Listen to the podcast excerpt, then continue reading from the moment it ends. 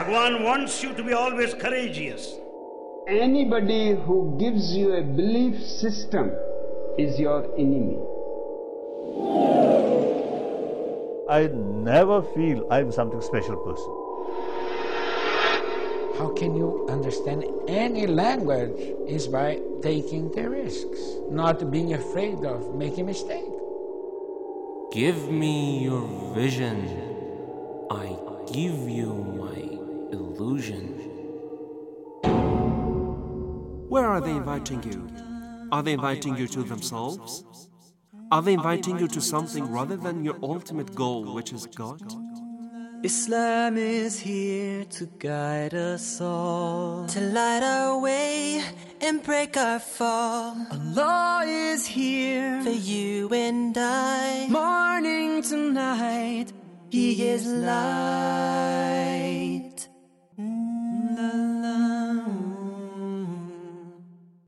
In the name of Allah, the most compassionate, the most merciful. Dear listeners of the Call of Islam radio session, very welcome to the program Vision and Illusion. From the holy city of Qom, Islamic Republic of Iran, you listen to this program, a critical analysis and review upon the new mystical movements and spiritual trends in the world, as well as criticizing the so-called spiritual leaders is what we are mainly concerned in this series of the programs, with the presence of the experts from the field of religious studies. For today's discussion, we have the expert, Ms. Tahiri, in the studio of the Call of Islam radio session. Thank you very much, Ms. Tahiri, for accepting the invitation. You're welcome. Thank you, too. This would be our first episode or the session on reviewing the thoughts and the works of the anthropologist and then a spiritual leader and guru, Carlos Castaneda. Carlos Arana Castaneda was born on December 25, 1925, and died on April 27, 1998. He was an American anthropologist and author. Of course, he was an anthropologist who was graduated from the University of California, Los Angeles, UCLA, but his books, most of his books, are considered to be welcome among the young generation, somehow teaching the spiritual concepts and spiritual matters. Mr. Ari, as the first question for you, I would like you to say then what happens that Carlos Castaneda, as an anthropologist, a person who is acting and working and is graduate of anthropology, is very much welcome among the spiritual circles of the world. I mean, what's the relation between Carlos Castaneda as an anthropologist and the spiritual circles? You know, Carlos Castaneda, he after he was graduated in California University, he wanted to travel to Mexico and to the primitive tribes to work on medicine and to work on medicinal plants. So he was familiar with some tribes, primitive communities, societies, and then he was affected by American Indian mysticism.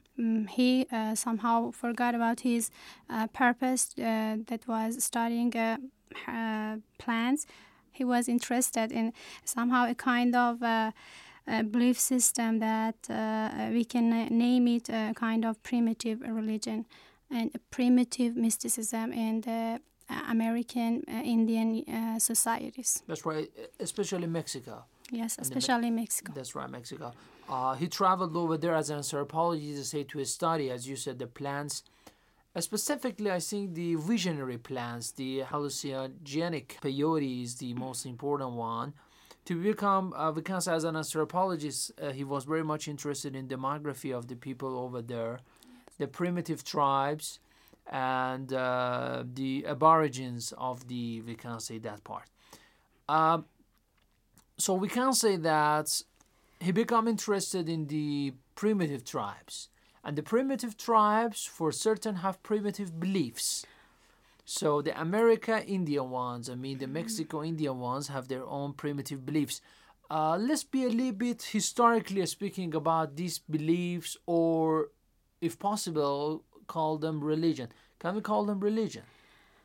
Somehow we can call them religion, but then there are some differences between the primitive religions and the modern, the fundamental religions that we know, like Islam and Christianity, that and they have The first and the most important difference is that there is an important interest and important attention to the nature. Mm-hmm. You know, when you look back to the primitive communities, you see that the first sign of religion in among these communities is a kind of attitude toward worshiping the nature, and they believe in a kind of power and help from the nature. So they have different gods, nature gods, the god of the heavens, god of the earth, and you know, they think of the nature as a living being that is powerful, and they have to do something to make the nature satisfied, because they are afraid of his effects. And the primitive religions have some factors, if possible, I can mention them.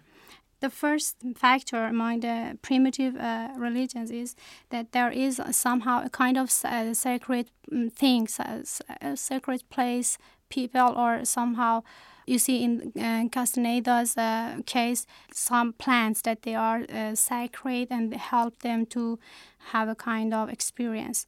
So what is this holiness for? Because of the effects?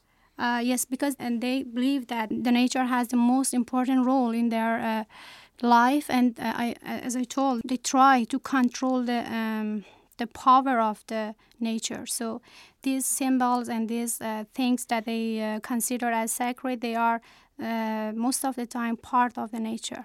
I think the holiness they gave to such plants and nature is because of the visionary and the hallucinative effects that it has on their mind, because it takes them to the different world. Carlos Castaneda himself says that I was not very much interested in chewing such peyote as the plants, but then after that some hallucination came to my mind, some prediction, he says, he then calls them. In the case of Castaneda, yes, it's so, but for the primitive communities, we cannot say that, because they really believe that when a person is, they have another factor that they ask the nature to help them to cure and to heal the disease and the illnesses. Regardless of the effects of, for example, the plants. Yes, because they think that because there is somehow a kind of soul from the nature that is responsible for this illness, and this is a kind of this satisfaction from the nature, and the man is not responsible for this kind of illnesses. So they use them. Of course, it can be a reason for the modern mysticism, Indian mysticism, that Castaneda is one of the figures in this area. That's right. So we could understand that what is the relation now between Carlos Castaneda as an anthropologist with his studies on the primitive tribe, specifically the American Indian one. Yes. Let's get back to the Indian one. Yeah. The Indo-Mexico or the American Indian tribes who were living in the Mexico. What is their belief system, and what can we call that they believe in a specific religion? Their belief system, I said, is centered on the nature. They maybe because of the primitive level of people, they didn't understand. Of course, it's a theory that people didn't understand the cause of some happenings and some events. For example, when there was a disaster, they thought that maybe the god of, for example, the god of the sea is responsible for this, for example, flood, or because we make him angry, he did so. So a kind of attraction and fear from the nature you can find among these kind of primitive religions, and they believe in somehow in a kind of mana. Mana is a belief that they mean by mana that in everything there is a silent and hidden power, and people, in order to be secure from this power, they have to pay something for the power. And the other factor that you can find in the primitive religions is a kind of sorcery. sorcery. Yeah, and you know, the control of the world by reciting some words or doing some unusual and strange actions to in order again to control the nature and to be safe and secure from the nature. And also Carlos Castaneda method and thoughts, and of course spirituality, if we can call it, is very much related to sorcery. Even he calls his, we can say, his mates and his fellow, we can say, women as the witches. He called them the three witches. He is, as a person who got PhD in the field of anthropology, he was completely familiar with, we can say, the behavior of the people in that region, that is Mexico. And he tried to put somehow his anthropological studies and then the mystical as well as the spiritual one in that region. Because he was working and studying them about more than 10 years and he was living with them. So sorcery and kind of spirituality which is rooted in the sorcery. Shamanism is also rooted in sorcery, isn't it? Yes. So let's talk a little bit about shamanism, because they say they call those people who are residing over there as shamans, isn't it? Yes. You know, shamanism is a kind of religious phenomenon, you know. In American Indian primitive religions, you can see the centrality of this shamanism, because they are called somehow a kind of magical religious society. These societies mainly are concerned with sorcery, shamanism, and some extraordinary works, because they want to, again, they want to overcome the nature. Sorry, what is shamanism? Would you elaborate on that? Yes, of course. Shamanism, I just have to, we can see the term shamanism and this belief in Asia, Siberia, and of course in the North and South America. You know, the center of shamanism is a person named shaman. Mm-hmm. The shaman is a person who functions as a healer, sorcerer, magician, and somehow he's a kind, somehow we can say sometimes he is the leader, spiritual leaders too. And of course, they solve all the problems of the society, tribes. And, you know, of course, shaman in the case of Carlos Castaneda is somehow different. You know, you see that the shaman in the primitive societies is just healing the physical and mental problems that they are severe, and we see that Castaneda is not so. He just want to get the peace, and somehow it's again somehow reducing the concept of shamanism to the modern society, and he wants to somehow. Because of the problems that people have, and because of the strangeness and somehow attractiveness of this concept to the modern life, he get use of this concept. Right. Can we call neo-shamanism? Yes, of course, neo-shamanism. It's called neo-shamanism, that's right. Okay. You know, the shaman was a person who defends the life and health and fertility against the world of darkness, illness, and all dangers that was possible for a human being in the nature. And shaman was has a supernatural relationship with some supernatural beings, and he could travel to again supernatural and strange worlds, and had experiences. So, but of course, the shaman was not the only figure and the only religious figure in the society. Shamans were very highly respected, but besides shamans, they had lots of other beliefs and practices. That's all right. He says that I was under, Carlos Castaneda says that I was under the tutelage of a person named as Don Juan Matus, or the man of knowledge, as he says. Of course, later on, some reviewers criticize him of fabricating such a person in mind and say that such a person never existed. But it seems that Don Juan rather than a person is a concept, isn't it? Yes, of course.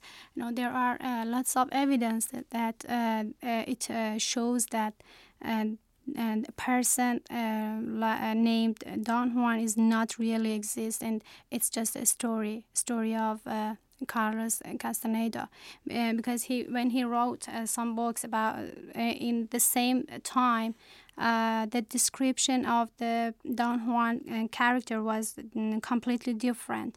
And when he was talking about him and the meeting that they have together, at first he claimed that he met Don Juan because he wanted to ask him about the plants, and later on they just had a close relationship, and Don Juan claimed that he was a master of sorcery. That's right. So after that, you see that Castaneda forgot his own purpose and is attracted with the method of Don Juan, that is sorcery. But you see that when he's talking about some characters and some conditions about Don Juan does not correspond to the character and the place that he claimed Don Juan lives. For example, he says that he talks a lot about the plant named peyote, but you see, and he claims that Don Juan belongs to a tribe named Yaqui, but after that it was shown that this tribe don't use this kind of plant at all in their ceremonies. Even he compiled his first book as the teachings of Don Juan, a Yaqui way of knowledge. Yes. And it sold very much, many across the world. It was the bestseller, I think. That's right. It was a bestseller on that time. And, of course, it has its own effects on the young generation of the 60s and the 90s, using very much drugs and anti-establishments because the struggles of the young people on that time, specifically with the purpose of pleasure-seeking. This is what Richard DeMille, as a reviewer of the salts and the main criticizer of the works of Carlos Castaneda, believes in. In order to be more familiar with the character of Carlos Castaneda, let's listen to an audio clip and then we'll continue our discussion. Thank you very much up to now. You're welcome. While some thought Castaneda was an anthropological pioneer, others thought he abused his power. His deception of people is seeking power, it's exerting power. He has the power to make them think whatever he likes. Carlos Castaneda's life was like an earthquake, and the closer you were to the epicenter, the more damage there was. Shamanism is predicated on the world of the spirits, and the spirits provide training, they provide information, they provide skills, they can be sort of like an advanced warning system. Spirits come and tell you that things are happening. Anthropologists saw their rituals of having little real effect. Over the course of many meetings, Castaneda managed to convince Don Juan to teach him about peyote, a hallucinogenic cactus used by shamans in Mexico. Castaneda had hoped just to observe and take notes, but Don Juan explained that to understand shamanism fully, he must take peyote himself. Don Juan urged me to chew it.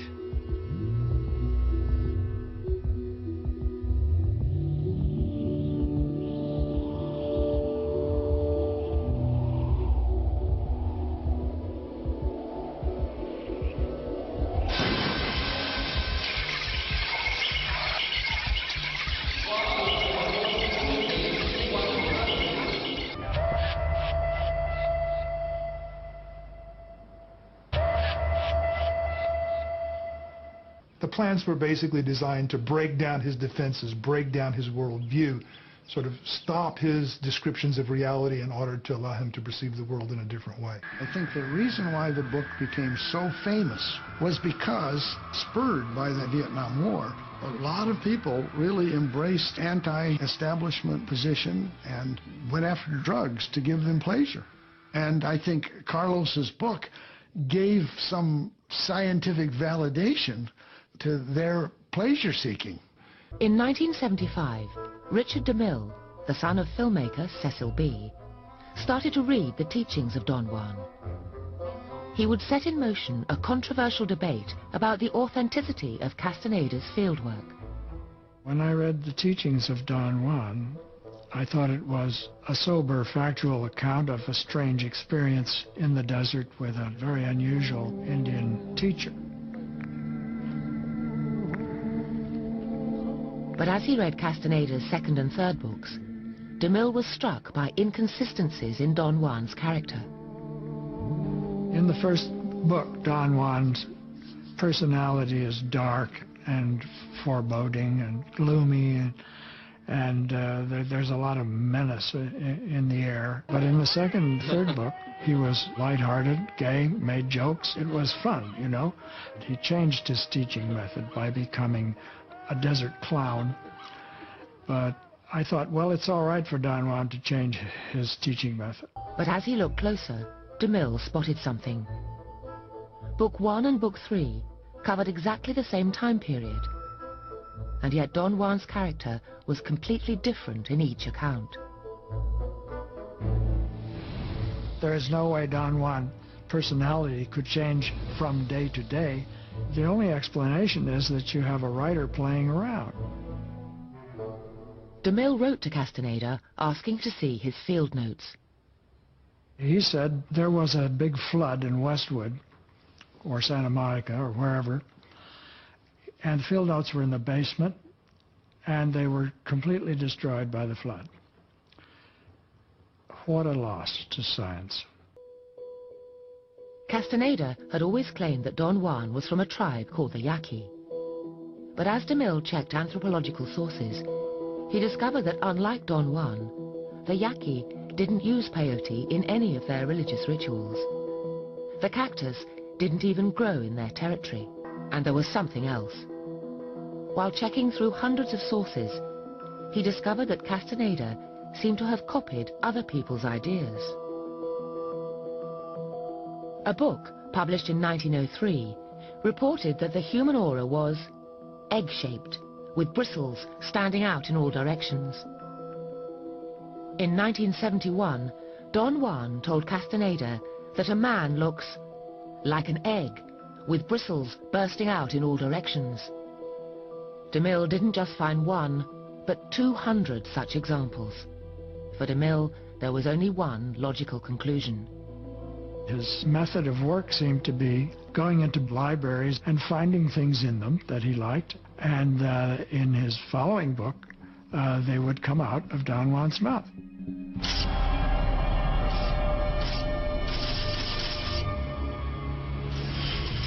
Don Juan did not exist.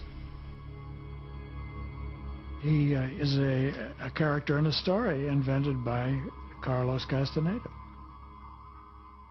I think Castaneda perpetrated the greatest hoax in anthropology since the Piltdown Man hoax.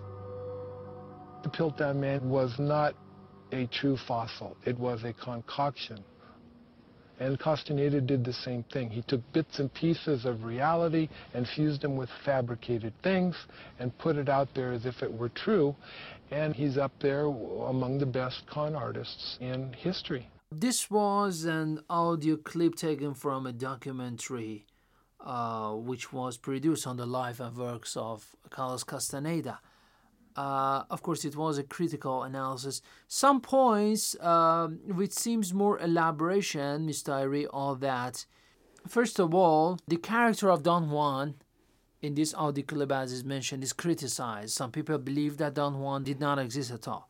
The family members and the people who were believed as the flow travelers of awareness, or the women who were the practitioners and the, we can say, the pupils or the followers of Carlos Castaneda believed that he got some trips, we can say, to the Mexico City, and we can say he passed some times over there.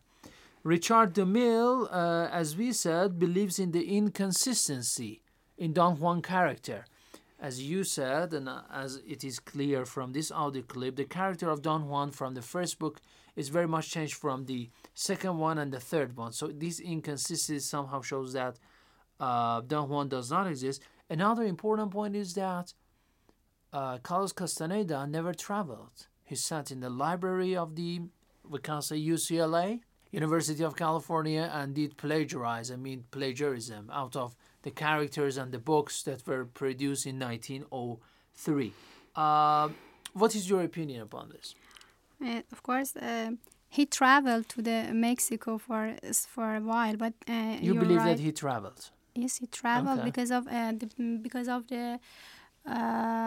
he had some evidences that he had this kind of travel, and some people witnessed that he was there for some times. But as you said, the character of Don Juan is not.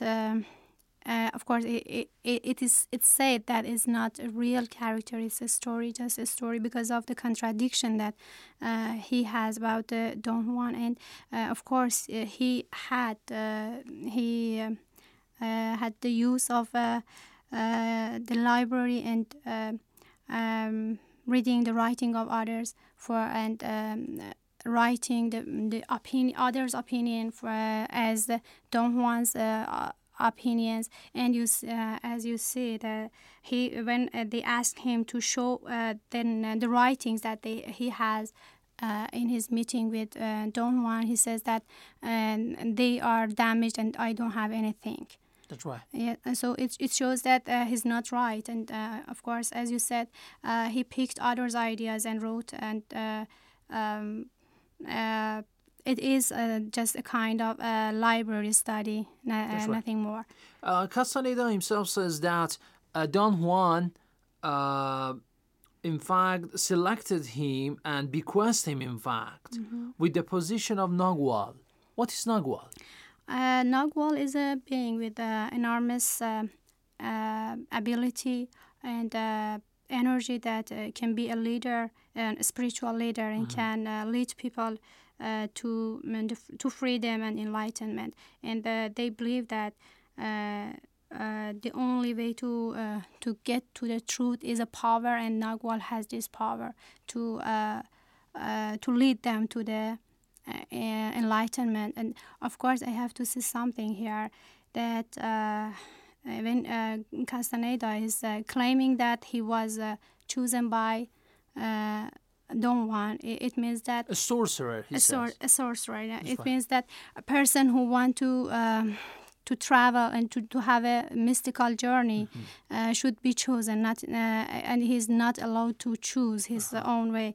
And you know that even in the shamanism, we don't have this kind of choosing the follower and the disciple.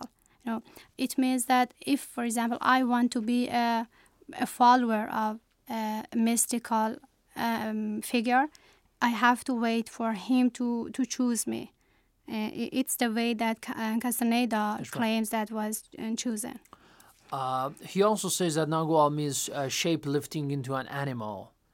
And it seems that such ideas are very much under the influence of psychoactive drugs like peyote or, I don't know, for example, like Jimson weed or something like that. For certain, we cannot call Carlos Castaneda a spiritual leader. Specifically, we can say two important documentaries which were present, we can say, and produced on his life. Number one, Tales from the Jungle, and Enigma of a Sorcerer, which really criticized him. And most of the people who were practicing in his circles then regretted. And then understood that they made a mistake. Thank you very much for this episode. It was very nice of you. We will continue our discussion with reviewing the thoughts and works of Carlos Castaneda, an anthropologist who was then welcomed by the spiritual circles, of course the so-called one, and we'll continue our discussion with your presence, inshallah, in our upcoming session. It was very nice of you for this episode. Thank you very much. You're welcome. Thank you. Dear audience of the Call of Islam Radio Session, thank you very much too for listening to the program Vision and Illusion. For more information, visit our website at COIradio.com. Send us your emails at coi@irabi.ir. Till another episode, God bless you all. Have a nice time and goodbye.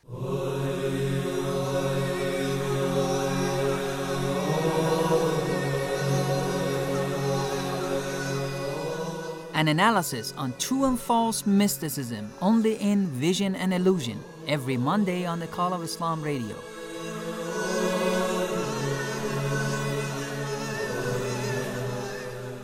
You can listen to COI Radio on Hotbird, 12.437 GHz horizontal.